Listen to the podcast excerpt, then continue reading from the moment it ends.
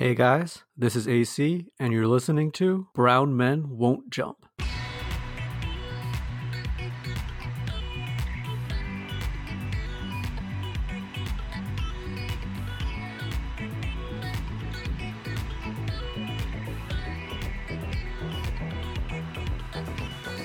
Howdy, how y'all. Welcome to another episode of Brown Men Won't Jump.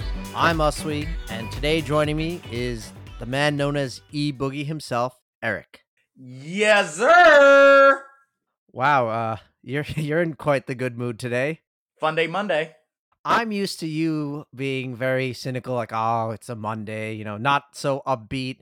Did did something good happen with your teams this weekend or something? No, I mean, not really. The Lakers beat a team that they should have beat last night in the Pistons, so I'm not exactly going to get happy about that. And it's overcast outside. I don't exactly know why I'm not being my usual Eeyore self, but it's a pleasant change. well, it's funny you mentioned your Lakers because, you know, the last episode we discussed exciting teams this season. And, well, if we're going to talk about the good side of the season, we have to talk about the teams that are most disappointing. So, Eric, don't worry. We will get to your Lakers. But before that, I, I want to talk about the Sacramento Kings.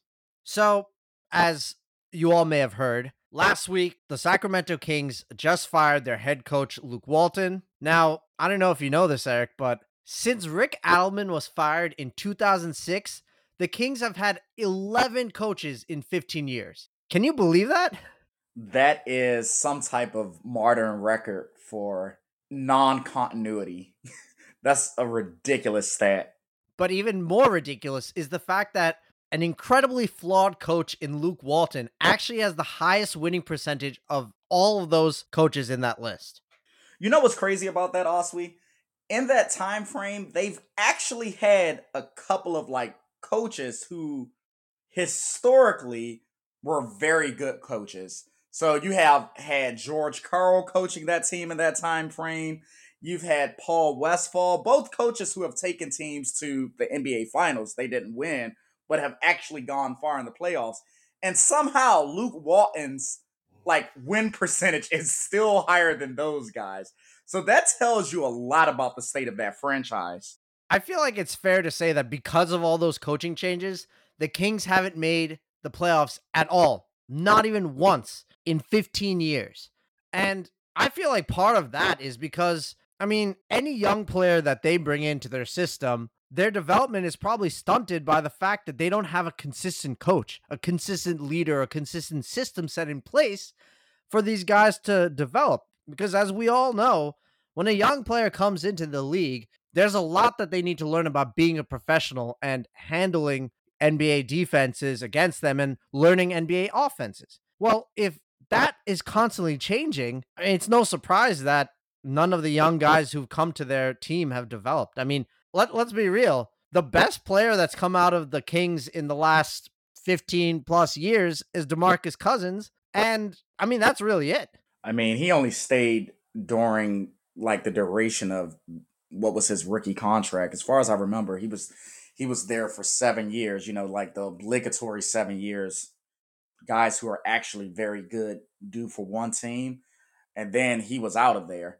So they weren't even able to keep him. They just uh, don't have a particularly good track record with players since, you know, the post Chris Webber days. Well, at least the bright side or the silver lining in all of this is that they do have two really young talents in De'Aaron Fox and Tyrese Halliburton. My question for you, though, is can they coexist? And if the Kings have to part with one of them, which of those two should the Kings keep? Basically, what I'm getting at is who's the best player between the two of them? Right now, the best player is De'Aaron Far- Fox, but that's it. I mean, De'Aaron Fart. Un- unintentional Freudian slip, I guess, but no, uh, the the best of the two is De'Aaron Fox. I mean, at the moment, he he has a couple of years in the league on Halliburton, but I mean, where are you going to go if you have De'Aaron Fox as your number one guy? A guy who's basically a poor man's version of Russell Westbrook, a high volume scorer who doesn't really do anything particularly great or efficiently.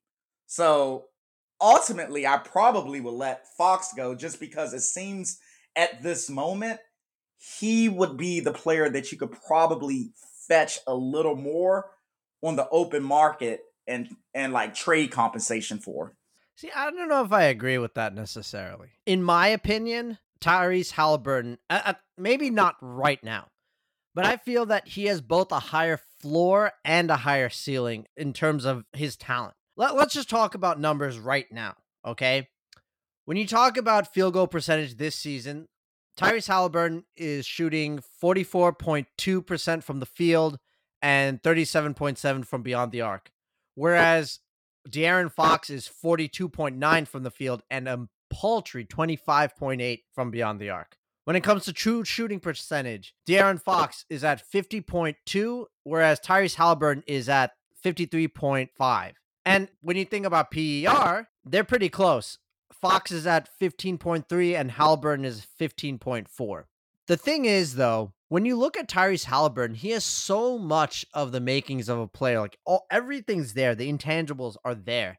And I feel like part of why his numbers aren't as good as they probably could be is because I mean his head coach was Luke Walton, right? And and he's on this for lack of a better term shitty franchise. If I'm a team like for example, if if the Sixers could trade Ben Simmons for any young talents on the Kings, other than, of course, Buddy Hield, I'd want to get Tyrese Halliburton because I feel like he has so much potential. So, for all intents and purposes, it sounds like you and I are agreeing with each other. I was answering your question as like a Kings front office executive. If I were trading one of them, I would attempt to trade De'Aaron. I wouldn't trade sure. Tyrese if I could hold on to him. Because again, though, right now, it seems to me that De'Aaron is the slightly better player. Tyrese, I think, in the future, for winning basketball, I think he might have a higher upside. Not saying like his statistical ceiling is higher than De'Aaron's, but slotting him in as a potential role player on a very good great team, I could see that in his future before I could see that for De'Aaron Fox. So if I were the Kings, I would try to hold on to Halliburton and attempt to jettison De'Aaron Fox and see what I can get from him. For sure. But hey, Eric, there's also one other young player in Marvin Bagley. Now, the players drafted around him in his draft class have either become all stars already, such as Luka or Trae, or at least flash some star potential in Ayton. So Bagley this year, albeit in just eight games, is averaging 5.9 points per game on 47.4% field goal percentage, 28.6 from beyond the arc, terrible 58.3% from the free throw line, and only 5.3 rebounds per game. So all of these numbers are way down from his usual numbers. And I guess the question is is this what we can expect from him? Or is it just, hey, he's on the Kings. If he goes to another team, he'll be able to succeed there? I'm not exactly sure. So I, I think his development has been hurt playing with the Kings. At the same time, you would think at the very least, he would be able to like show some upside with counting stats, and he hasn't exactly done that. Like, it seems to me his game is fairly anachronistic for the modern NBA. He he's a big who's more like eh, has a traditional skill set. He doesn't particularly space the floor. He's not particularly switchable on defense. He reminds me a lot stylistically, though not as bad as Jahlil Okafor some years back, who was drafted fairly high, just like Marvin oh, Bagley. Oh, don't, but... don't remind me of Jalil Okafor, please. Oh yeah, that's right. Sixers fan here. Former Sixer, Jahlil Okafor. Give him his proper title at least. Former Sixer Jahlil Okafor. Yes. But I I mean, to me there there are similarities there where it's just if you were drafted 25 to 30 years before, you could be a stud. I just don't see it eh, the skill set working in the modern NBA that well.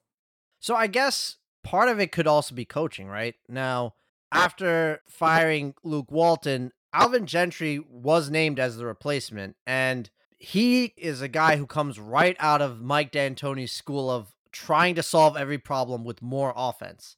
I mean, he's the reverse Mike Brown in that he's a likable guy who keeps getting chances despite only coaching one side of the floor and having teams that consistently underperform.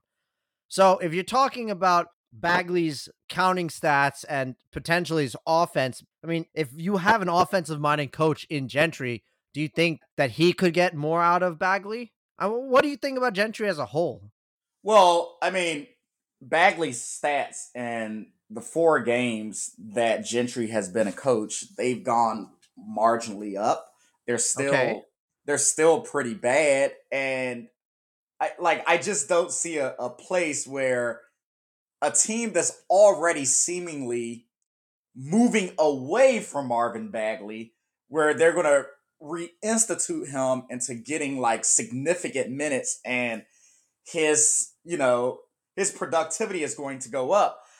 I think at this point, it seems to me they need to let him go, see what they can get back from him. He's a sunk cost.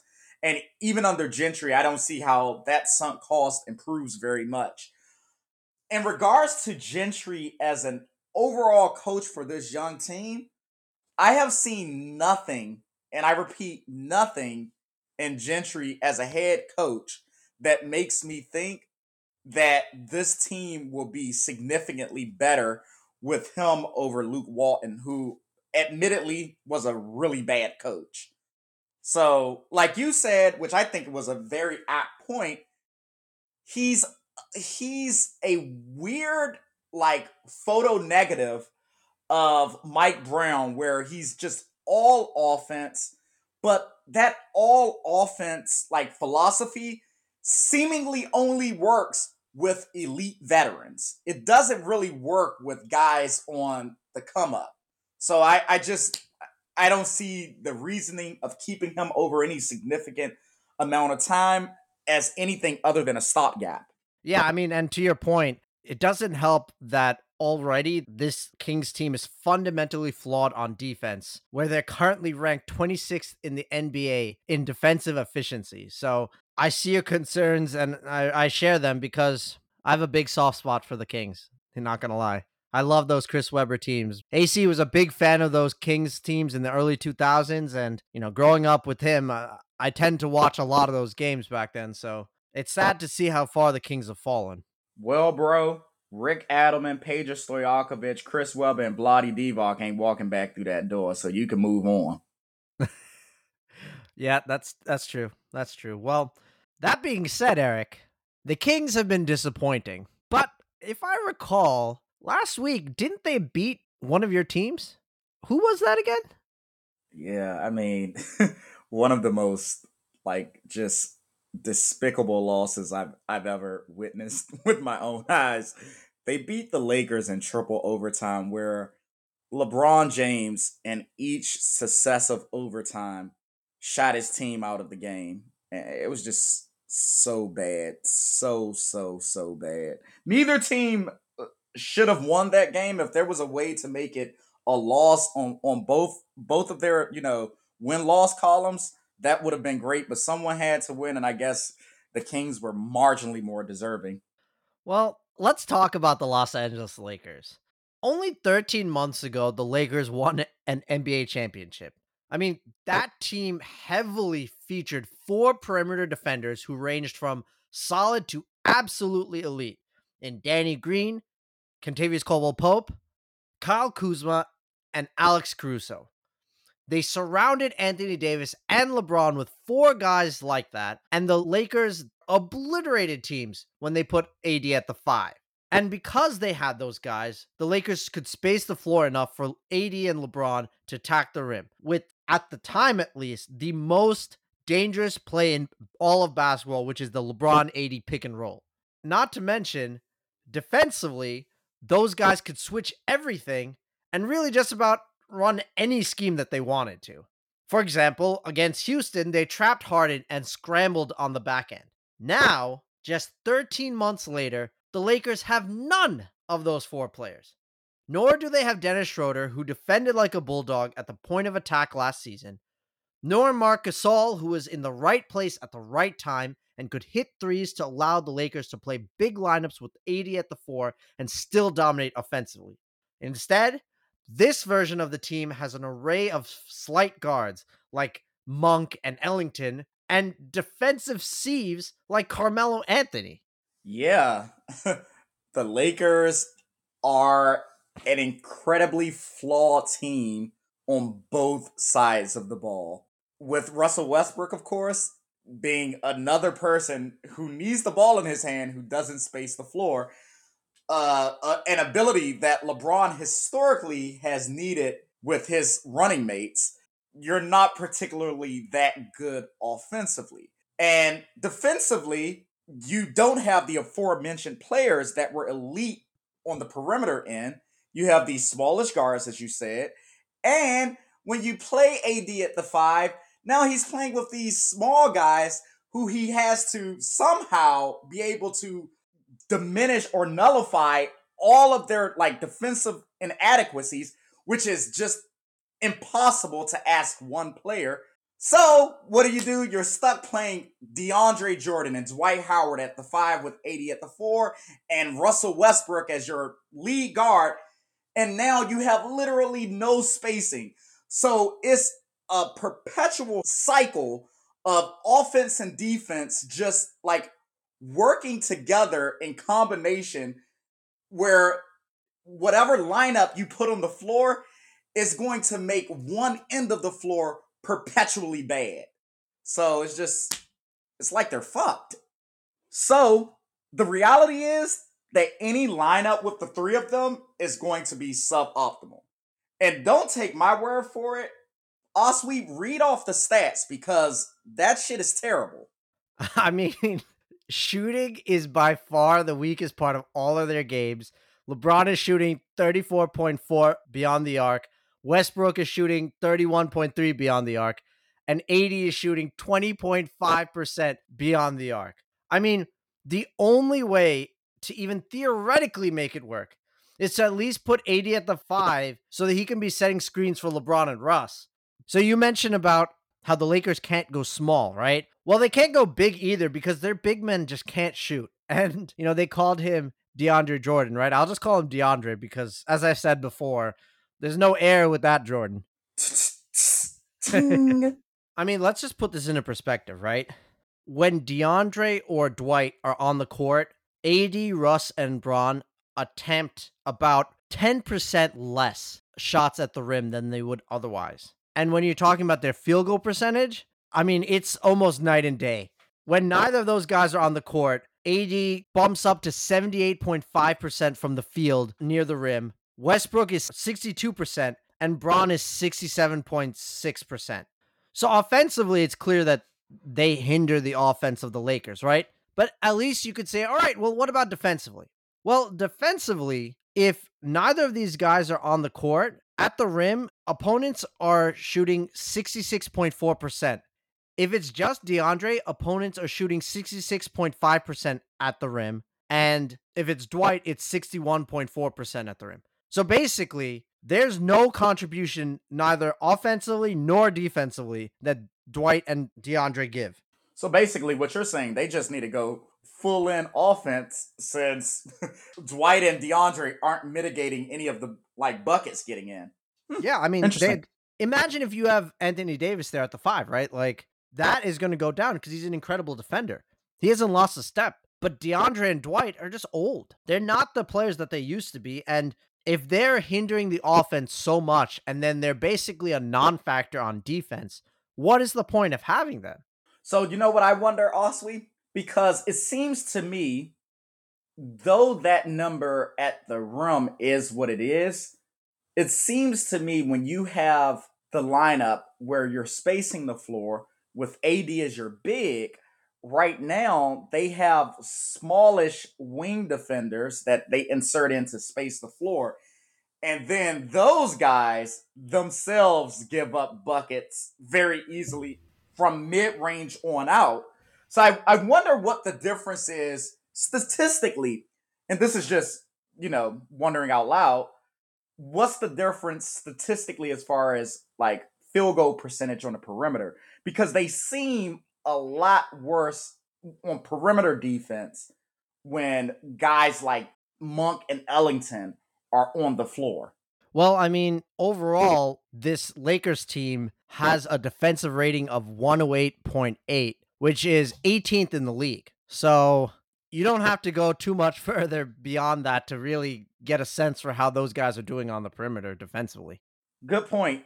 And I've never seen a Frank Vogel coached defense be particularly this bad. The only one I think compares to it is those Orlando Magic teams that he coached, but like those teams were bereft of talent completely. Usually, when he has talent around him, his defenses are at least hovering around the top 10. So they really did a number on Frank by giving him the personnel that they gave him. The point you made there is perfect, right? Because given talent, he can do it, right? But the Lakers traded all that talent away, and now they're left with bare bones on defense. And one of the biggest causes for for trading away all that talent is Russell Westbrook. So let me ask you, what have you seen from Westbrook this season that I guess justifies trading for him? I mean, have you seen anything that justifies trading for him? I've seen nothing that justifies trading for Russ. So the logic was that Russ he lifted up your floor. And that the Lakers kind of needed that that floor lift since LeBron is getting older, he's going to miss some games, and usually when LeBron isn't on the floor, the Lakers go to shit. And Russ will be able to make up for the the presence of LeBron lacking. Well, when LeBron hasn't played, which he was out for a while with like an oblique sprain, the Lakers were terrible. The Lakers lost multiple games to the Oklahoma City Thunder in which both games they were leading late. One of the games they went into the fourth quarter leading by 26 points and still lost the game. Like these are the type of games Russ was actually acquired to be able to assure that the Lakers won. And like he's done none of that. Like his stats are down. He looks lost at times defensively, which we already expected. He's clearly like re- he has a redundant skill set to LeBron. So when they're playing on the court together, they almost cancel each other out. He's shooting 31% from the three point line, which for Russ is somehow optimum. But as a teammate of LeBron, where you need spacing, it doesn't cut it. So LeBron is forced to be the spacer on this team. It's just, I, I'm not seeing anything at this moment that makes me think that this was a particularly intelligent trade and it's looking like a dud so far. Well, there are some upsides, right? Because if you think about it, the Lakers have been plagued with injuries top to bottom. And I mean, Trevor Ariza and Kendrick Nunn are going to return at some point. You feel like that'll mitigate it at all? I like honestly, nothing I've seen so far makes me think that their return would mitigate the issues we've seen thus far. Neither one of them, particularly Trevor Ariza, is a great spacer. Trevor Ariza used to be a decent defender. He was never a great defender. And now he's old. And now he's he's old as hell. Kendrick Nunn is a decent floor spacer, not a great floor spacer. But it seems to me he historically kind of needs the ball in his hand a little bit for him to to score. So I I don't know if you're plugging him in as a catch and shoot guy how that's going to work out. So no, I I don't see any of what ails them like dissipating overnight. So no. Well, okay, fine. So not none, not Ariza. But what about Talen Horton Tucker? Because THT has been undoubtedly a bright spot. So far this year, he's vastly improved as a jump shooter and as a defender. Though, to be honest with you, if the Lakers thought that he would become into this player, why did they trade for Russell Westbrook? Because it's just clear that he can't handle the playmaking burden. And the problem is with Westbrook, THT becomes just another guy who takes the ball out of his hands. So, given that he's the only bright spot, is he the only trade asset they have to somehow get somebody? And for that matter, who could they even trade him for that'll right the ship? Because thus far, it seems like a sinking ship. So I don't want to diminish Talen because Talen is actually really young, and I, I think there are very heavy expectations for a second round draft pick who's uh, what is he like 21 at this point or just turning 21 21 yep yep. Talen for what they traded away I'm talking about particularly Alex Caruso to keep Talen it doesn't seem thus far to me that he's that much of a bright spot if I'm not mistaken, Talen is shooting somewhere like 29% from the three point line. 29.4%. Yeah, he's, he's, shooting less than 40% from the field. 37.9.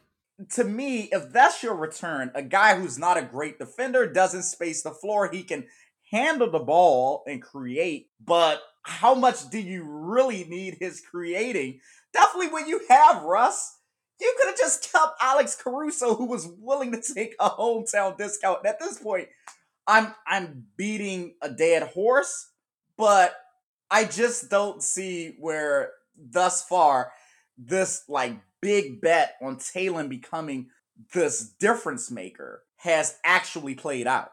Well, I mean that's that's fair to say. Honestly, when I look at the Lakers, it, it's kind of depressing to see how they can go from being so good to just a disappointment and, and they shot themselves in the foot here, right? You you can make excuses for many other teams about why they're in the situations that they're in, but when it comes to the Lakers, they they just did it to themselves.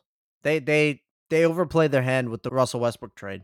And if they trade Talen Oswe at some point, what's going to be said is, oh, so they gave up this cheap like very good asset in Alex Caruso, and they kept him just to turn around and then jettison him off. And that's just going to look bad. It's it's an acknowledgement clearly that you lost the big bet that you made on Taylor. No, for sure. It's going to be a long season for all our Lakers fans out there. And I just hope, as a fan of LeBron, that this is not the end of his championship window, but things are looking dire. No doubt. So, to round out this episode, I want to mention a team that I take great pride in attaching to an episode about disappointing teams. And that has to be the Boston Celtics. You have some like weird angst for the Celtics that I'm really surprised about, but I'm just learning very recently that it seems Sixers fans dislike Celtics fans more than they dislike any team in the league, which I never knew. Bro, this is like one of the oldest rivalries. The rivalry between the Sixers and the Celtics go back decades. Now, obviously, the Lakers are their big enemy, but there's a lot of history between the Celtics franchise and the Sixers franchise. Now, obviously, we don't quite have 17 championships the way they do, but it goes deeper than basketball. It's it's about a Philly versus Boston thing. Whether it's football or baseball or basketball, Philly versus Boston is a very real thing. Never knew that up until meeting you. so this is a new rivalry for me.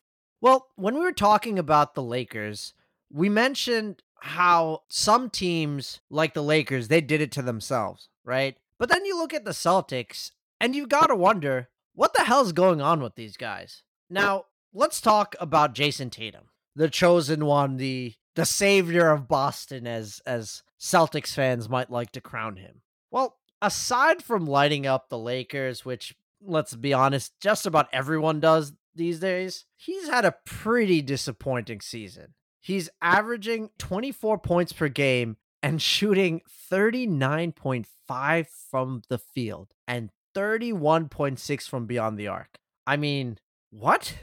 I mean, it's crazy because he has the profile of someone who would be a, a very efficient guy from the floor. He he has a, a decent outside game historically. It's been awful this year, but he can shoot from mid range. He he can score from different platforms. So the fact that he's shooting below 40% from the field speaks volumes. But I suspect it's because for whatever reason, each year Jayson Tatum, as far as his shooting profile, he moves further and further away from the rim. So he becomes less and less efficient, which is, of course, showing with his shooting splits now. I mean, to that end, think about it like this, right? The man is listed at six eight. Really, let's say it's 6'10 with shoes. I mean, get to the rim, especially since he's a career 83.6% shooter from the free throw line. He should just attack the rim. He has all the skills and the talent to do that. People say that he is a Kobe esque player. Well, Kobe Bryant, even if he's shooting poorly, is still attacking the rim. He's doing whatever it takes to score. And especially in today's NBA, which you see guys who are slashers, such as my boy Tyrese Maxey, just slashing it and just really being efficient with it. There's no reason he shouldn't be attacking more. There's no reason he shouldn't be getting to the line more and really just punishing teams close to the basket. Maybe they called him a Kobe s scorer because they both missed so many shots. Ooh. Watch out, Eric. You you draw the ire of both Celtics and Lakers fans with that comment.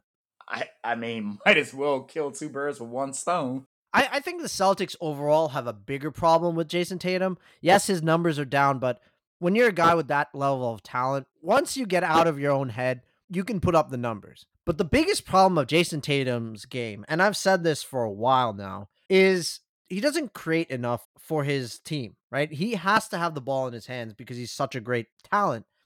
Marcus Smart, a Celtic himself, has publicly called out both Jayson Tatum and Jaylen Brown for their lack of ball movement. I mean, that's a little bit of the pot calling the kettle kettle black a little bit. Sure. Because, sure, but I mean, but wait. he he can be a black hole as well. Fine, but but that being said, he's still averaging 5.7 assists per game, right? So he's averaging 5.7 assists per game. Tatum's averaging 3.7 assists per game, and Brown is averaging 2.2 assists per game. The thing is, Marcus Smart is not the star, right? He's not someone who has any responsibility creating. But in the Celtics offense, the ball is in either Tatum's hands or Brown's hands, and neither of them are creating for their team. Well, let's be real. How far can a team go when their two best players don't pass the ball well? How far can a team go where their like best defensive versatility guy is shooting 39% from the floor and he's a guard?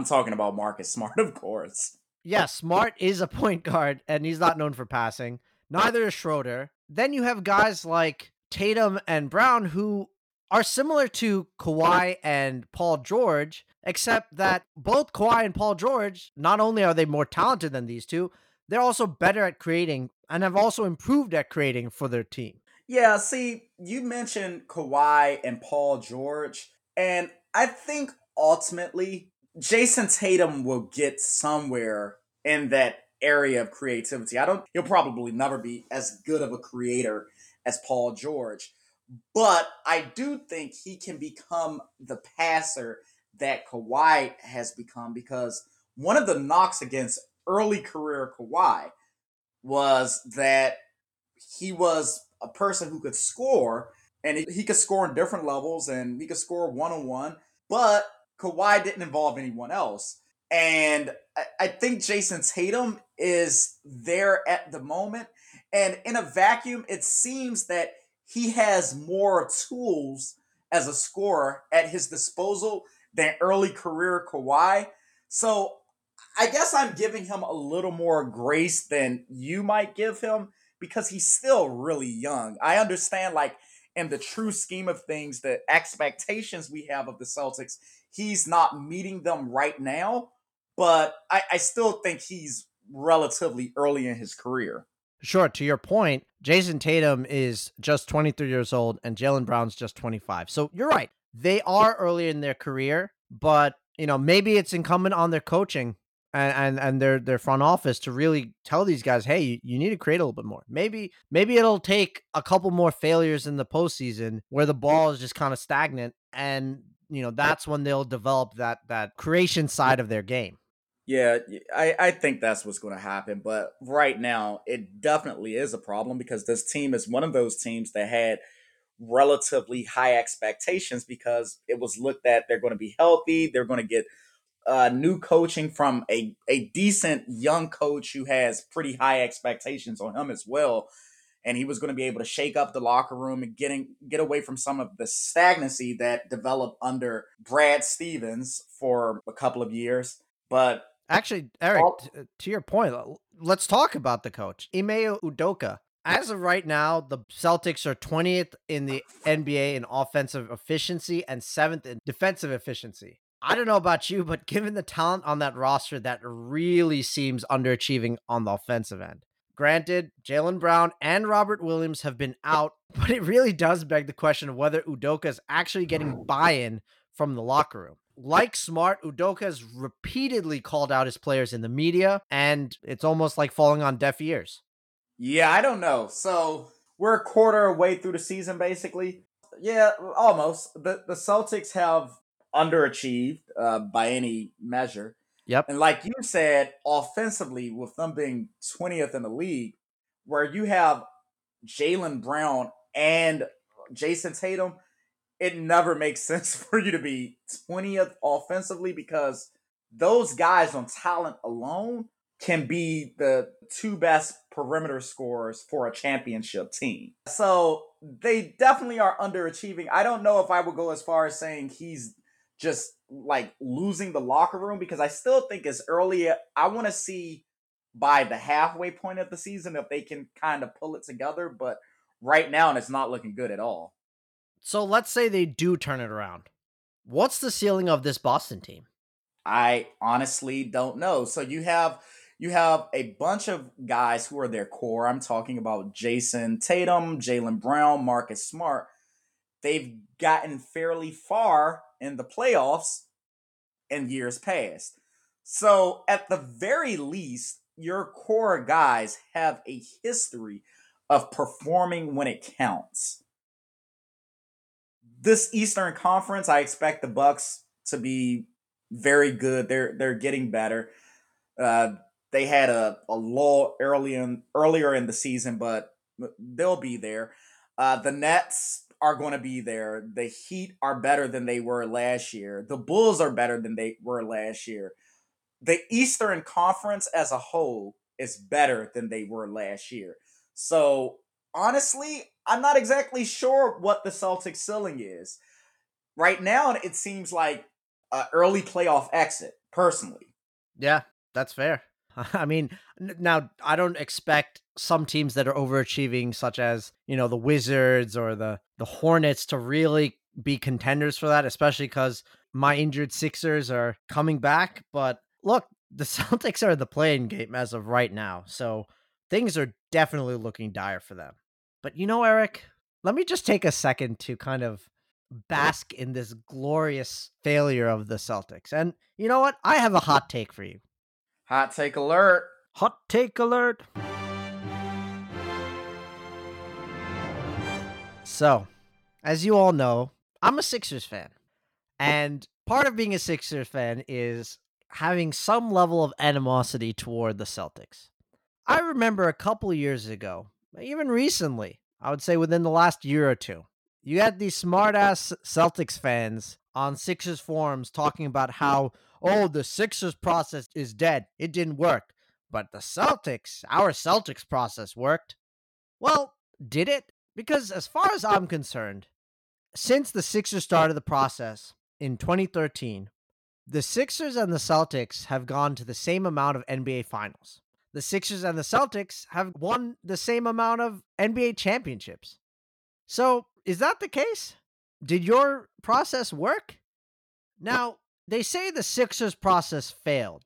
Have you all forgotten the fact that the NBA literally interfered with the Sixers front office by planting Jerry Colangelo on the team, who subsequently brought Bryan Colangelo, who subsequently blew up everything that we were planning and we are still recovering from?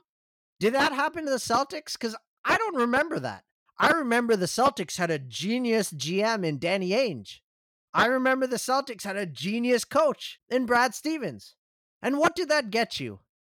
Exactly where we are. But the difference? The league shot us in the foot. But you, you shot yourself in the foot.